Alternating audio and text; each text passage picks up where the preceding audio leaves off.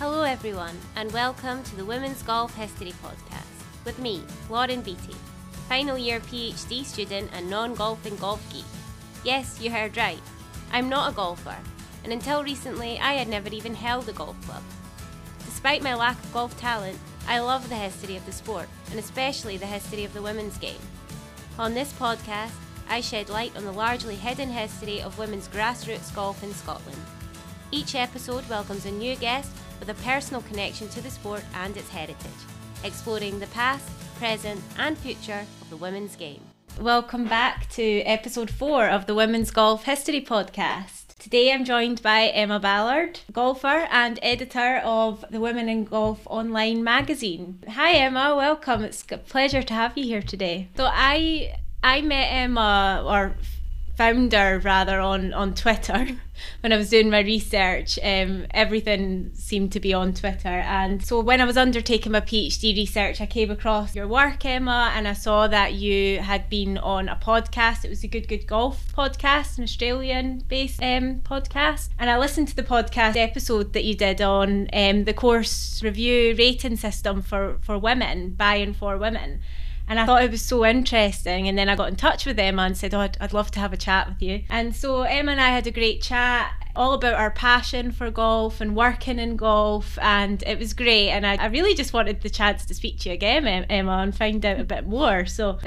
um, so I thought today we could talk a little bit um, first about so what sort of got you into golf, playing golf? Yeah, so well, thank you for having me, and yeah, I did really enjoy our initial chat. We could have probably talked for a lot longer than we than we did, um, but yeah. So for, for, me, getting into golf, um, it's the, it's sort of a classic, really, coming from a golf mad family. Uh, my dad is and has always been a very keen golfer, um, and I grew up very luckily with Wentworth, where obviously they've got the BMW PGA Championship, and um, that was my home club. So all in all, it sort of it was the markings of having at least not a career in golf, maybe, but uh, at least playing golf, and and that's what I did. I started having lessons when I was ten. Um, I've got a younger brother who also played, um, but as you'll hear a lot. Um, and it's still relevant today, but not as much so. Um, I was the only girl in the lessons. I played other sports. Uh, and I was just gravitated a little bit away from golf. So I always just dipped in and out. Um, but yeah, really started off just because I've got a golf mad dad. In fact, my mum played as well, but she sort of ditched golf and, and played more tennis. So I've not really played much with my mum, but obviously I always enjoy playing with my dad. Not so much my brother because he's got a bit of a temper, but but yeah. So that's really how I started uh, with my sort of interest in golf. Yeah, and you've mentioned that family connection, which comes up a lot when I speak to women. Um, do you think that's important? You know, for women starting out golf to have like a parent or you know a grandparent that plays golf and really gets them into the game. Do you think that's an important route into golf? I think it's helpful, that's for sure. Um, I mean, for me, I didn't know any different. Obviously, being a child, you don't know any different. I didn't know. obviously, my friends didn't play golf, but I didn't really think anything of it. It's just that it was golf was part of the setup at home. You know, it was swinging a club in the garden when I was really, you know, little, and and sort of doing that side of things. It was just the norm. Um, I do think it probably helps because there's still that massive stigma around golf and golf clubs. You know, how do you get in there? You know, is it middle class, male, pale, stale, all those things that we hear over and over again. Mm. So I think there is an intimidation factor to get in. Um, but from my point of view, it's it was ideal for me. But over the years, I found that there are other ways, obviously, to go in. I, I managed to encourage a lot of mums from school um, to come and join me at my golf club. So I think that there's the thing around invitation and whether that invitation is from a family member or a friend or a loved one, you know, um, I think that helps especially for women. Um, I'm not saying that women need to have their hand held, but I do think there is something to be said about going with someone to the golf club for the first time. So whether you're a junior or whether you are a grown up, you know, just going with someone who knows the layout, knows how to, you know, enter and things. I mean, it's not. I don't think golf clubs are as intimidating as they used to be but there's still that stigma around it so you can't you can't change it if i went to a load of mums in the car park and said have you tried golf? And they said no. And what's stopping you? Oh, it's you know, oh, it's not for me. It's a bit too intimidating. It, it's male dominated. You'll have all the same things coming back to you. Um, so I do think if you are a golfer, it, it's sort of almost your obligation to try and help get someone else or multiple people into the sport because you know really what it's actually like. Yeah, that's great, Emma. What a, what a great idea just to approach women and say, "Have you ever thought about it? Come along." Um, and did you have women come along and give it a go? Yeah, we got really lucky. Basically, I mean, I don't want to bore everyone with my um, with my life story, but uh, I moved up to the Midlands here, it, it, just outside of Birmingham, uh, ten years ago, and um, had my second daughter. And um, I'd sort of I'd been working in the industry for quite a long time by that point, but I just hadn't really been playing much golf, having a young family. So um, when she was getting to about two, I thought, right, you know, I really would like to try and get back to playing golf regularly, but obviously it was in a new area. Um, and I'm lucky enough, again, working in the industry, knowing what it's all about, about getting to golf in England. You know, that's sort of the route, that was the route in at the time. Um, and yeah, just it's a classic. You know, you've gone to someone's party and you're having a chat with one of the other mums, and they happen to mention that they played a bit of golf. And I said, Oh, I work in golf. You know, would you be interested in doing that? So there are about two or three of us that thought about it. Um, and this is in the days, so it's about eight years ago. So this was just before really WhatsApp took off. So we had a Facebook group chat for the mums at school. So I just dropped a message in there after I'd contacted my local club and said, Are you offering getting to golf? And they said yes. They put on a couple of sessions. Um, yes, I just dropped it into the chat. And I said, Does anyone else want to come along? You know, we're going to do these two sessions, a beginner session and like a, we wouldn't say, well, let's say, let's call it improver. So somebody that had played before, but maybe hadn't played for a long time. So that was sort of where I was. Um, yeah, so we set these two sessions up and we got sort of around about 20 women that came along, so it's split between the two groups. Um, and that was eight years ago. Um, and yeah, there's not still 20 of them, but the knock on effect was pretty impressive. You know, it was they started, did the five week course, then added on more time on top of that. Then they started to bring their children to the junior sessions. Then their husbands were like, oh, well, I'm missing out on playing. So they played a bit. Even I heard that grandparents started to play a bit more. So that knock on effect from just one or two taster sessions um, and, and a sort of series of lessons from there was was quite impressive. And you know, we even managed to get England Golf down to sort of do a little video and stuff like that, which was quite fun. But yeah, I think we don't. I mean, not everyone's obliged to invite other people along, but sometimes that idea of actually asking you sometimes pique people's interest a bit more than you might have realised. So I, I don't, as I said before, I don't think if you went to the I'm, using the school car park because that's what I go to every day. But if you go to the school car park and you ask a load of women about playing golf, it's not on their radar, I don't think. So I think you do need to actually a lot of the time invite them along. Maybe things have changed slightly since the pandemic. Obviously, there's been a huge influx of women playing.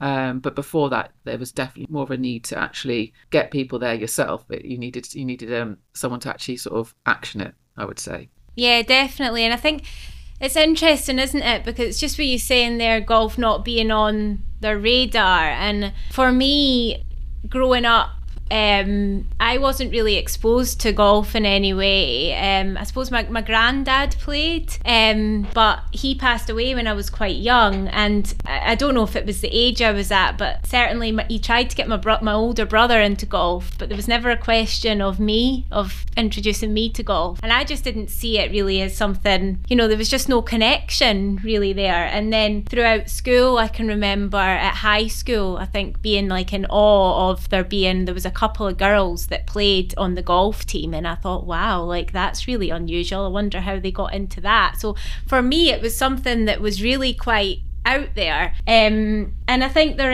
is, obviously, from my own perspective, quite a lot of um, as you say, sort of stigma, sort of stereotypes of what golf is actually like, what the golf club is like. But it does seem to be changing now. There seems to be a lot more sort of steps towards, you know, changing that image of golf, which I think is really positive. Yeah, I would agree. And I, it's it's around. I know. I think that the definition of a golfer seems to have changed quite a lot in more recent times. Now I know that there's been, I would say, at least, well, getting on for nearly 20 years worth of push to try and get get people, more women, sorry, should I say, in particular, into golf. I can remember back in the early mm. 2000s when I was at university that that was a big push. Um, so it's not a new thing, but I think that definition of what a golfer is has changed quite a lot. Um, more recent research is, you know, talking about the, the casual golfer, so the one that's at the driving range or the one that's going to the pitch and putt or doing adventure golf. Um, you know, they are becoming, we're trying to, you know, as an industry to try and incorporate them. They are golfers. If they're on an adventure golf course, they're a golfer. Now, whether that person actually sees himself as a golfer is, is a, is another thing. But I, I do believe that it, the whole sort of image has relaxed a lot in more recent, maybe in the last three or four years. And as I say, the pandemic did a huge, well, obviously apart from all the negatives of pandemic, the uh, the actual impact it had on golf has been unbelievable. You know, suddenly those barriers weren't there anymore because actually the only sport you could play was golf.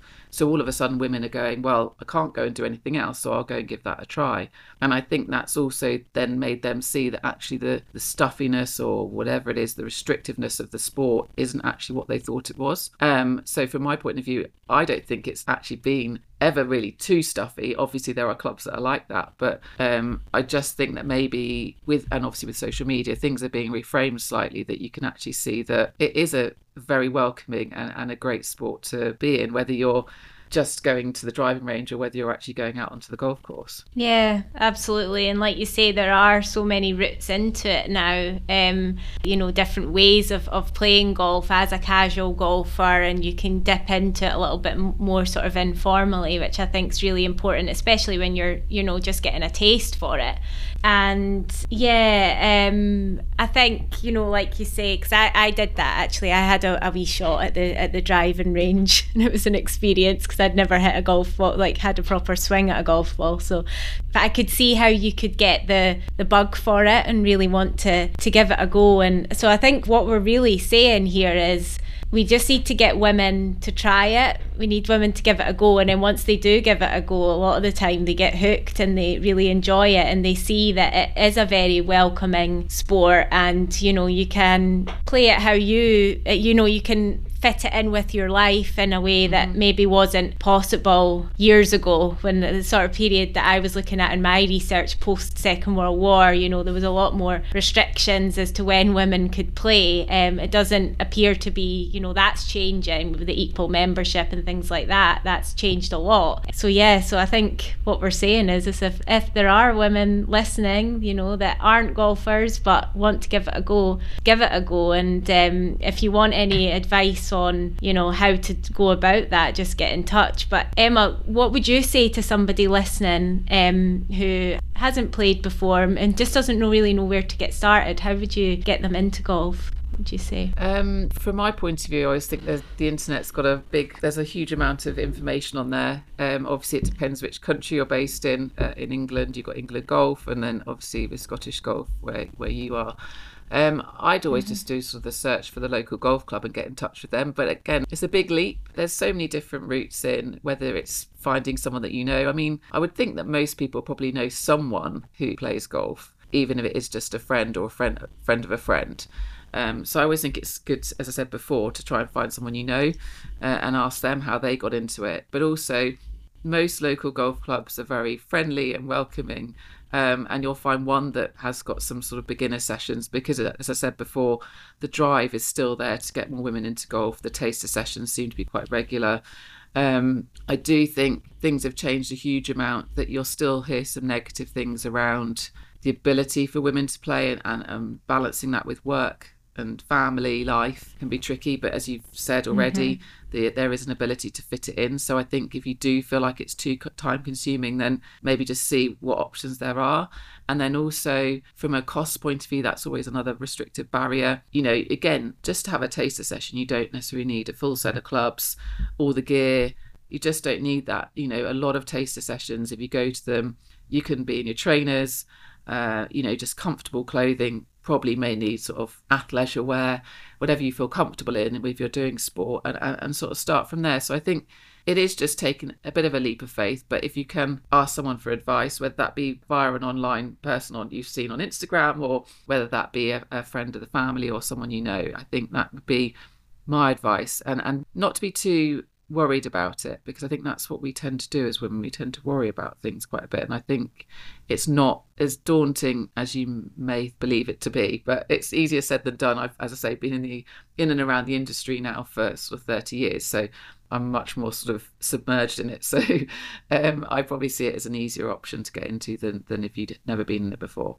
That's that's really helpful, Emma. Uh, really great advice. Um, if I, if we were to go on to talk a little bit about your golf career then and how how that progressed. Yeah, I mean, again, it's it's feel like I'm boring people with my my uh, details, but. Uh, yeah, so as I say, started playing golf and played lots of sports growing up. So when I was about 12, I decided that sport or this working in the sports industry was for me. And um, at the time, the only role, models I had obviously were like elite athletes and or my PE teachers. So I was like, well, I'll be a PE teacher when I'm older because that's what I can see.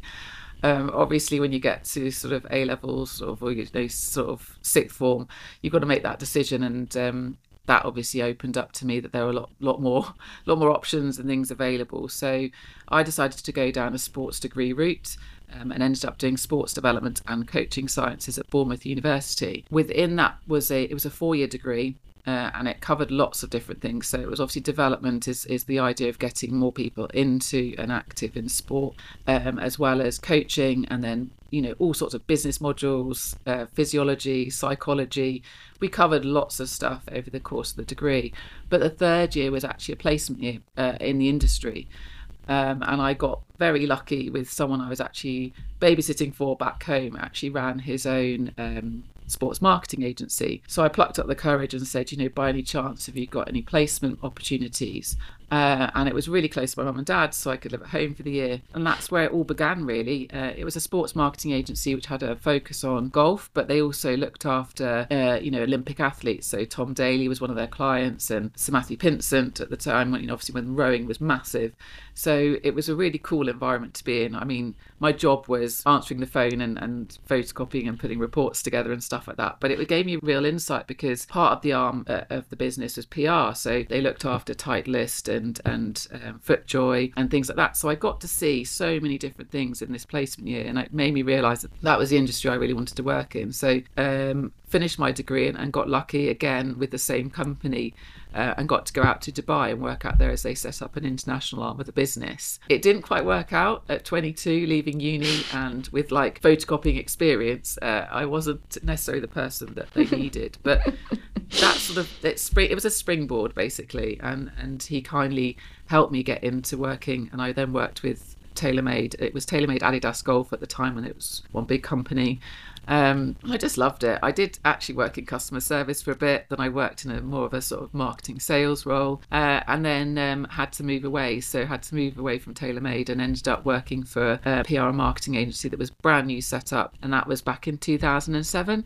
Um, that was a company called Mediate, and I worked for them for 13 years. And it was in its infancy, social media at the time when I started there. So that's where I ended up sort of focusing a lot of my time in the digital space. So a lot of my role there was was doing the sort of social media marketing campaigns for our various clients, from like golf bags to um, you know um, we had the PGA, places like that. We had all sorts of different things, loads of varied work. Um, so yeah, I built up a bit of a digital marketing portfolio, I guess, was sort of my area of expertise. Um, and I'm sure we'll go on to talk about it, but I ended up, um, after the R&A launched the Women in Golf Charter, um, I got lucky, I say lucky, no, I guess I was a worthy candidate uh, to be on the leadership programme. And that was sort of quite a turning point for me. And I ended up sort of making a bit of a leap of faith and deciding to leave um, the comfort of the job I had to try and pursue something new. Didn't have a job to go to, um, and that's when um, Women and Golf got in touch. And and I guess I say the rest is history. For the so for the last three years, I've been the editor here at Women and Golf, and it's just been fantastic because I really enjoyed on the sideline of my regular job writing articles, especially opinion pieces around anything to do with women's golf. To be honest, I'm quite passionate about tour level golf and gaining more exposure for the players there, but also around you know that idea of getting more women into golf. Um, how do we do it? What's the right way of doing it uh, and things like that. So I used to write the odd opinion piece when something would get my goat and I wanted to write about it. Um, and yeah, so what a fantastic opportunity for me. It was such a big chance to sort of shape the narrative around women and, and juniors and girls golf uh, in the UK with, with this roll up women and golf. So yeah, it's been a massive learning curve. And, and I say the last 17, 18 years working in the golf industry um, has been everything. I'd absolutely love the industry uh, and I've always found some it to be very welcoming and never had any issues around the fact of being a woman in the industry, which is always a bit of a thing, isn't it? You know, being a, a, woman in a male dominated industry. So I think, in the long winded way, that's an answer to your question. It's a great answer, Emma.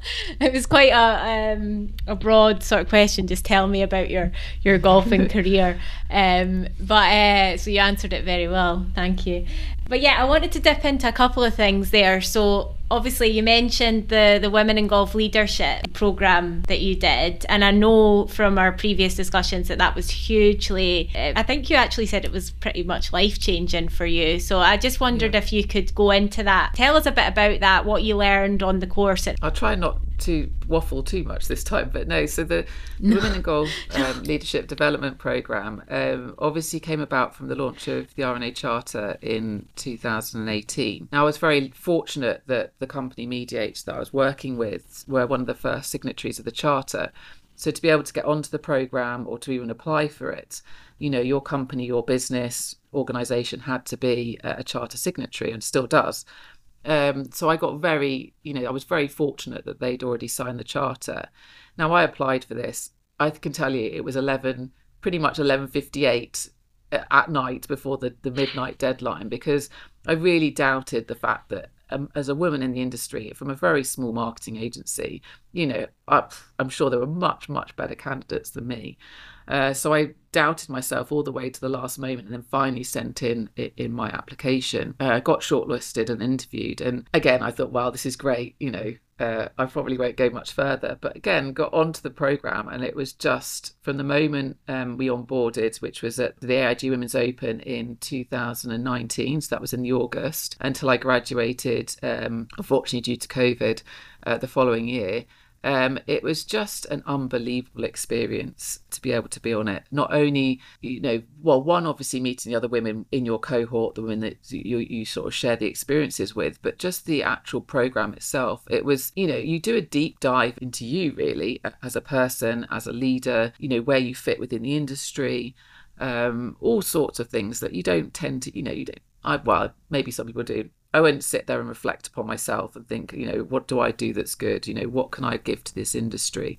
And it was such an interesting process you know to we sort of made up a mantra you made up a you know a statement that you're gonna your statement of your intent within the industry and things like that and i was like this is mind-blowing like and then also listening to other people's experiences um, was just a great starting point let alone anything else and for me the real sort of change came with there was a you know a coaching and a mentor mentoring part of it. So a coach and a mentor um different sessions. And it was just yeah you just explore things that you never thought you'd go down. And, and you talk about things that are quite personal actually um, and it's just a really eye-opening experience. And so from my point of view i say it was life-changing because it gave me an inner confidence that i didn't have. It made me realize i am someone worthwhile within the industry that i have a lot to give the industry. And it, it just made me excited and enthused to, to, to keep doing what i was doing.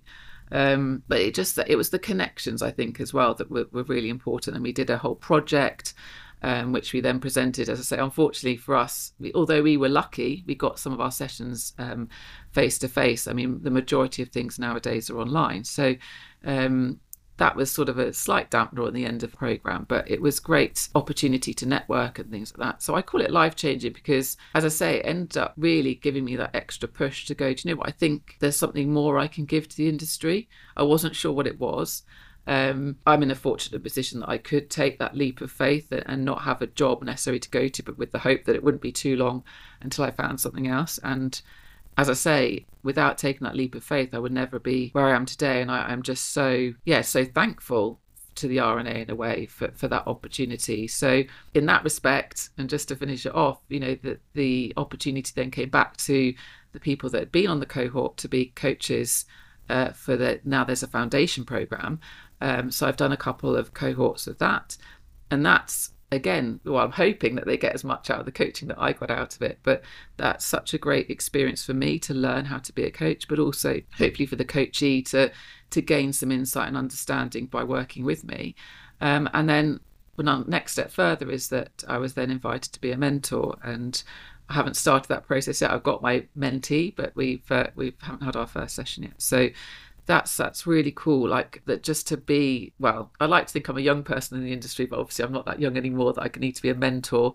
Uh, but yeah, that ability to to give back as well, and hope that people gain as much from the program that I did. And I and I think that's it's a privilege, you know, to be able to be in that position does. It sounds like, you know, a really amazing course to do. And, you know, your story's just it's so inspirational as well, just to hear how how you've developed on it and just, you know, you obviously highly recommend the course and I've spoken to um, others like Jackie um, Davidson at the, the R&A who's was obviously involved in facilitating the uh, course and yeah it's just it's, it's just such a fantastic um, program for women. And it's so it's not just that it's actually hugely important. And it's you know it's, it's something that really needs to be pushed and and to be recognized um so I'll put the link uh, to the R&A websites so that anyone that's listening if they're you know if you are working in the the golf industry um and you want to look into it a bit more I'll put the link on uh, on the podcast uh, episode. Yeah.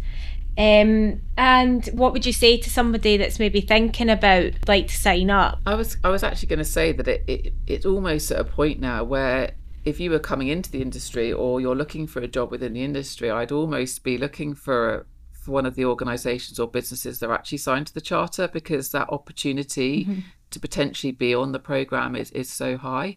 Um, I believe it's you know now when they put out a request you know to apply that the numbers are really big and they have to really you know it's a really tough process. I feel in some ways I was quite lucky being one of the first because probably the competition to get on there was not as high. But I just knowing how little I thought of myself and, and, and my position within the industry and and I and I got onto the program. I just think if you're super passionate about your role, your job, your you know, being in the industry, I think it's such a great opportunity. I mean, there are uh, quite a few women that have been on it that now have actually left the golf industry, which is almost a sad thing for the golf industry. But also, it doesn't mean that you're tied down to work in golf forever, but it gives you such a good grounding in you as a person and and how you can work and how you can help others. Um, I just think it's you know just go for it. I mean, I wouldn't even have any doubt um, if anyone said to me, What should I do? I would just say, Just apply because, worst case scenario, you don't get on it. But the best case is you get on there and you get a, you have a fantastic experience. It's just, it is like a, it's, yeah, money, money can't buy experience that, that actually, as women, we're very lucky to have it because, know, there isn't necessarily equivalent for the, for the guys in the industry, which obviously is a whole different discussion. But, you know, it is a real privilege for us to be able to have that opportunity.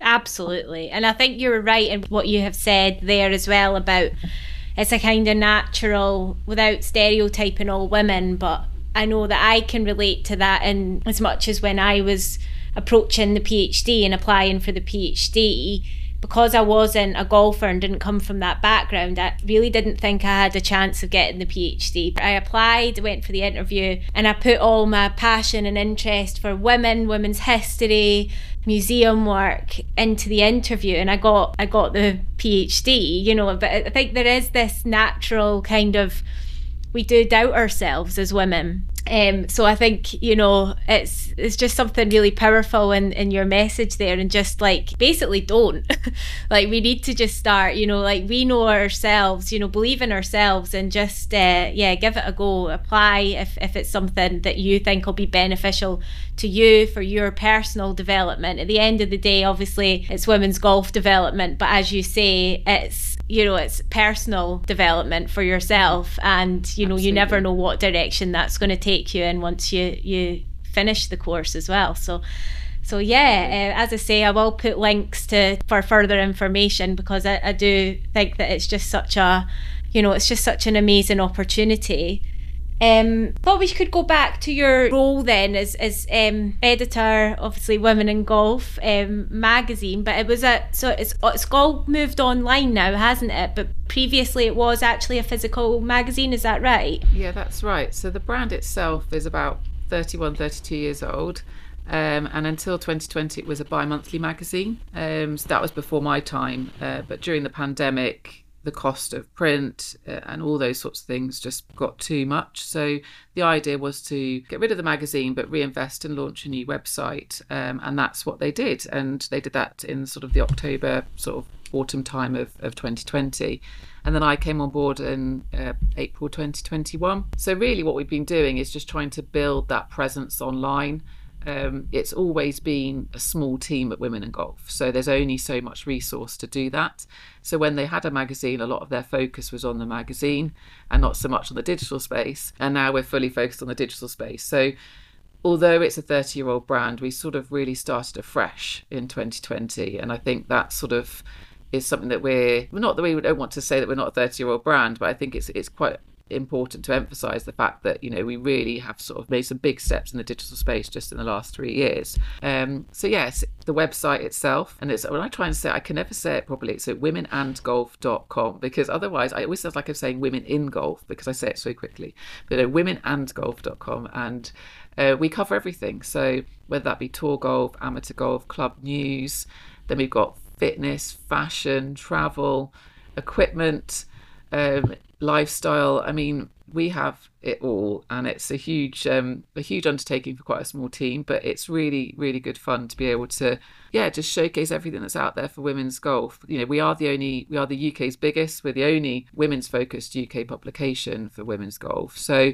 you know, we should be the go-to resource for, for female golfers, especially in the UK. Um, but we're still having to do quite a big PR push as well to get more women's sort of knowing that that, that we're here and that we exist. So um, yeah, that's that's the website, and and we do a, we have a free bi-weekly newsletter that goes out uh, on Wednesdays and Sundays, and um, yeah, obviously all the social media channels around that as well. So it's a real, as I say, a really good resource for all the sort of golf things you need to know, and and we're hoping obviously always just to build on that month on month. Yeah, it is a really great resource. I've used it myself in my research, um, and I, I, will put a link to the website because, as you say, Emma, you cover so much. There's something in there for everyone. It's it's really great. And um, one of your initiatives, obviously, I mentioned at the start, was the the course review system that you set up. Could you tell us a little bit about that? Yeah, sure. So we launched this at the beginning of the year, and um, it's something we were working on last year, but just didn't quite pull it all together. So it's golf course reviews by women for women. Uh, the idea is that you can go on and review any golf course that you play at. Obviously, at the moment, they're all really UK focused, but in the long run, we hope it's going to be a global database.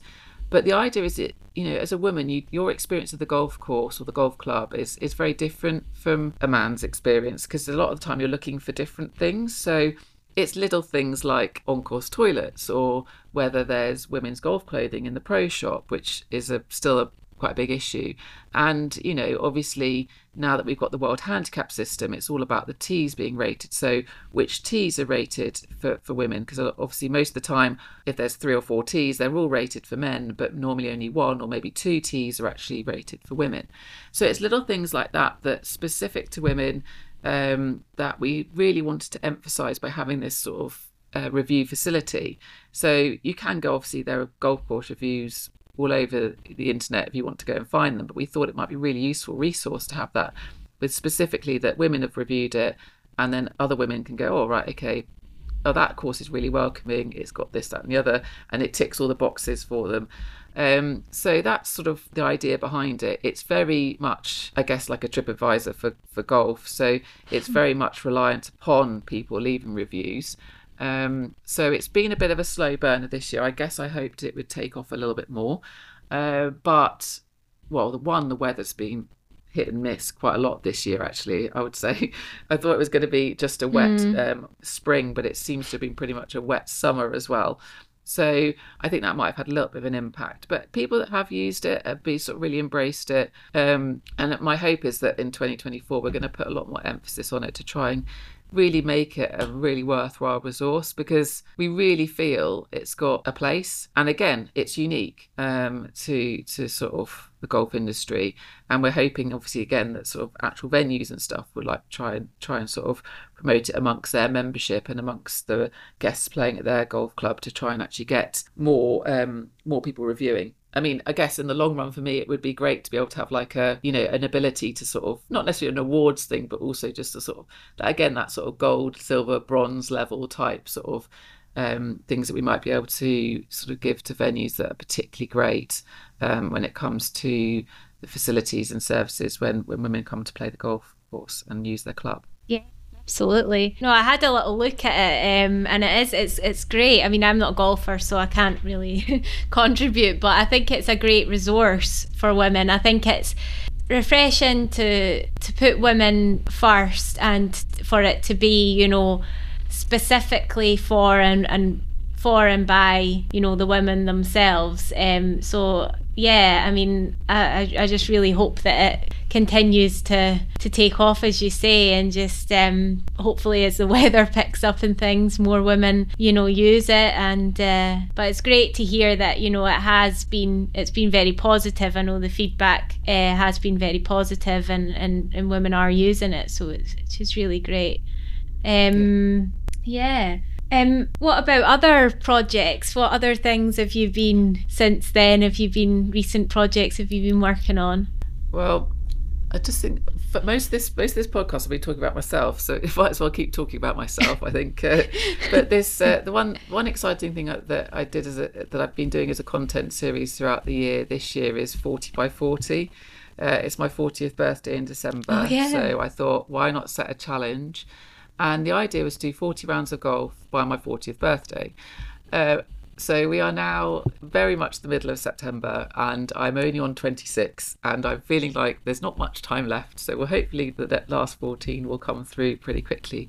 But the idea behind it, really, apart from it sounded like I was going on a little jolly uh, on my little travels around to different golf clubs, um, was really just an idea to meet other women um, at golf clubs in the industry um, to highlight some stories, but also showcase the different formats, whether that's playing 9, 18, driving range, indoor golf, adventure golf, whatever it might be. Um, I think I've done that to a certain degree.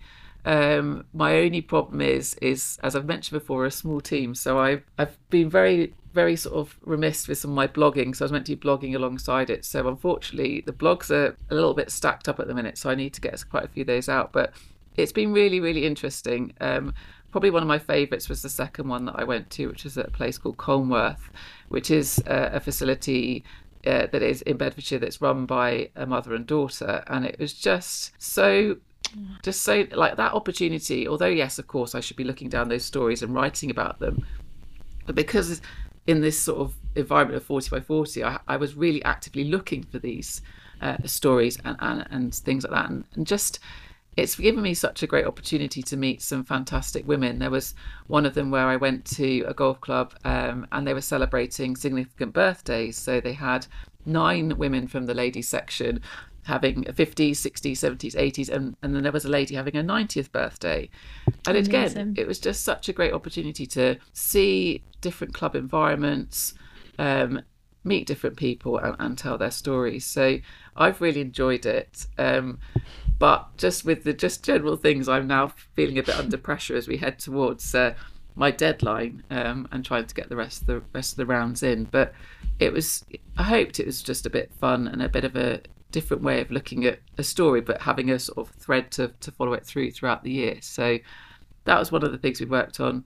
And then um, I guess the only other thing is just um, Solheim Cup that's coming up. So that's that, that's been a big project, and uh, really looking forward to heading to Spain next week. So we're excited to see what happens. Oh, wow. Exciting. So, yeah, but otherwise, there's always lots going on. But that's one yeah. specific project that, that we've been working on the entire year. So I feel like I've peaked. I'm not have a don't have a clue what we're going to do in 2024, but uh, 2023 has just been very interesting. Yeah. Oh, it just that sounds fab. 40 by 40. What a great idea.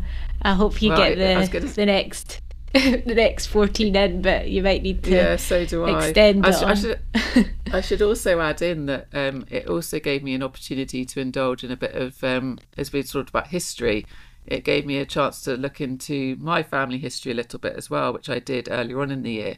And um, I went over to Ireland and I actually played at a golf club where my great great aunt had been lady captain in 1937. Oh. So it was really cool. I'd looked into some of my history. I do have connections up in St Andrews, so I was hoping for some big, you know, captain of the, of the Royal and Ancient Club. I didn't quite manage that, but but two of my my great grandfather, my great great grandfather, were both members of the Royal and Ancient Club. So it was cool to find out all these things and then also then be able to find out within that family chain that there was there's someone actually who'd been lady captain um, all those years ago and to go and see her name on the board and yeah i mean that was that was super cool i mean if anything was i mean i should have done that anyway but but 40 by 40 gave me the opportunity to actually really do that and it was yeah, it was one of those weird moments where you're like, I don't know this person, I never met them, but it's really cool that their name's up there and I'm, you know, uh, part of their family. So, but yeah, that was that was a very cool moment. That's incredible. Yeah, oh, it must have been just so. Yeah, so great to go there and to, to be at the place where she she played all those years ago and yeah, fantastic. And I think it, it's it's just really cool. I mean, maybe that was maybe that was I was always destined to work in golf. I don't know. When I found the Royal and Ancient uh, connection, I was like, oh, maybe that was always meant to be. Maybe golf was always it's golf. The golf was and it, being in the golf industry was always going to be be for you. But yeah, it's very yeah. cool. Oh, that's very nice. Um, and you were at the you were at the Women's Open. Yeah, yeah. In August. How was that? yeah, that? That was yeah. It well, I mean, I got I've been to uh, three now in in my role here as editor, and yeah, it was really exciting. It's the it's been the most probably the most well attended one that I've been to. There's nothing wrong with the venues in Scotland before anyone thinks I'm dissing Scotland, but uh, you know, uh, Muirfield was a fantastic location last year. It's just a little bit more tricky to get to, whereas obviously the ones around London are a little bit easier for for, for more spectators to get to. So you know, it was really interesting to see the, the new festival. They launched sort of a festival feel within the um, fan area. And yeah, just to see, yes, just see it all come together. I always think it's it's really good to be on the ground because I think it makes a big difference actually being there. Um, and obviously, from a from a British point of view, having a British player or English player in contention on the final day was always going to make it really exciting. So, yeah, I really really enjoyed it. I got very lucky and was able to play the course the day after. Um, I didn't play obviously from their tees. I had to play a little bit further forward. I'm not that good. Um, so that was a, a, really great opportunity too. But I think the Women's Open just seems to be going from strength to strength. And obviously, with it coming to St Andrews in 2024, I am so excited to see mm-hmm. like how well it's embraced. I'm really hoping, obviously, I appreciate we're not going to have 280,000 or whatever it was was the number for the for the men's open but I'm hoping that we, we really have a really large number. You know, it was 50, just over 50,000, I think, at Walton Heath. So let's get that up closer towards 100,000 would be would be really great across the across the week. Um, so yeah, mm-hmm. it's just it's exciting to see the sort of move in in women's golf and and the sort of trajectory it's going um, let's just hope it continues. Absolutely. I'm hoping to come along to the, I'm going to try and come along to when it's in St Andrews. So maybe yeah, see you sure. there, hopefully. What is it that you enjoy most about your job, Emma? Gosh, that's a question, isn't it? I, I would say the story, uh, it used to be opinion, as I say, like throw my opinion around about things, but actually, nowadays it's the storytelling. I really enjoy the storytelling. I mean, I'm a bit biased, so one of my main exciting things to do is my I do these industry insights pieces where I'm actually talking to women who work in the industry. That personally is is my my favorite thing to do because I find it really fascinating and there's so many different roles. You know, you don't as you say you don't even have to be a golfer to work in the industry, but you know, from IT to HR to greenkeeping to marketing to product design the, the, the list is absolutely endless of the roles within the industry and i find it so fascinating to be able to talk to different women and see their career path and and how they got to where they are. So that's probably my most exciting thing but also that ability to hold the conversation around about sort of women's issues within golf. So i find that also quite interesting. So whether that's women's health so when we're looking at things like you know periods menopause um, you know, all those sorts of side of things. Um, but then also around things that I guess things that affect women specifically. So, like today, we've released a, a story about a, a, lady that had breast cancer and how golf helped with her recovery. Now, that's very unique uh, obviously to women, and I think some of these stories are really interesting to tell. Um, and I and I hope that our readers really, you know, find them of interest as much interest that I do. Um, yeah, and I guess yeah, just that narrative around women's golf that we can always say and talk about. I don't. I hate to to dwell on the negatives too much. Now I appreciate there are negatives for women, whether that be you know a lot of it's around competitions, you know competition times at golf clubs and not being able to play if you're a working woman and and equal access to the golf course and um, you know certain people's behaviour at golf clubs and things like that. But I, they, I know these things exist. I'm not trying to pretend they don't exist, but I, I do try as my best as possible to focus on a lot of the positives that golf has, whether that be health, well-being, or all the way down to just the actually the competitive side and whatever people um, get from their golf. Um, so yeah, I do I do know that we have to focus on some of the negatives, um, but I do try and, and say a lot of the positives because I just think as a sport and as an industry, it's got so much to offer, and it's it yeah. For, from my point of view, it's great to have that. You know, I'm I, well in charge, it sounds very important. I mean, I know I'm I am in charge of, of of sort of scripting that narrative. So yeah, what an opportunity to be in that position, um, and I I just feel grateful for it every day.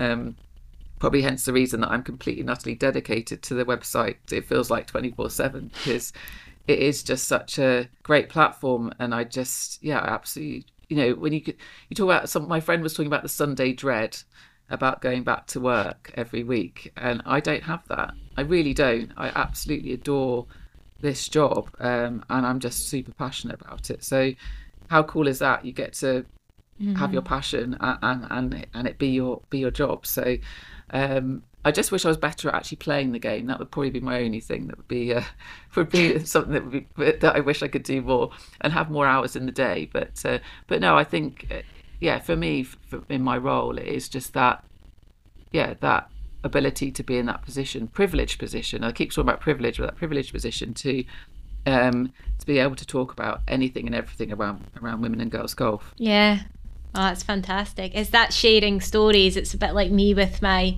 my yeah. my research. It's that sharing stories, and it is about the golf, but it's about the women and their lives, yeah. and and you know as well. And that's those insights that you were saying are they just sound so fascinating, you know, and really, um, yeah. They just, I'll need to check those out, and uh, I would encourage just, listeners to check them out as well because it, it just sounds so lovely, you know, like um, finding out about how golf has impacted women's lives and how it's mm. benefited as you said you know the positive showing the positives which i think is, is so important yeah there's a lot of negatives in the women's golf space at all levels of the game and i and i it does make me worry about you know when we talk about stereotypes and we talk about non-golfers and all they see is negatives you know why would you want to come into a sport if all you're seeing is we're not welcome you know, people are unfriendly, you know, women are their own worst enemies, all that sort of stuff. So I do get there are negatives, but I do believe that the positives,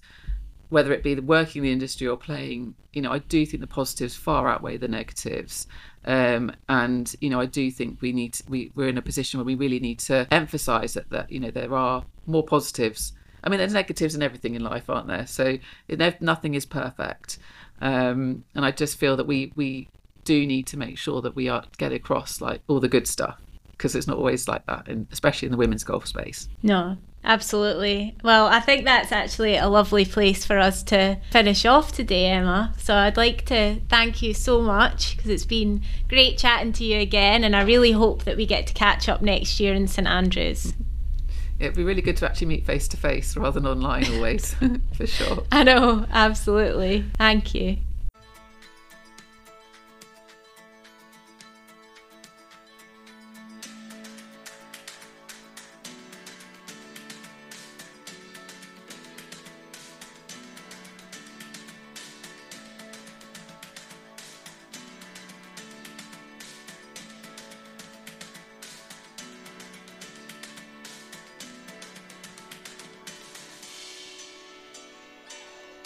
Thank you everyone for listening. I hope that you've enjoyed this episode.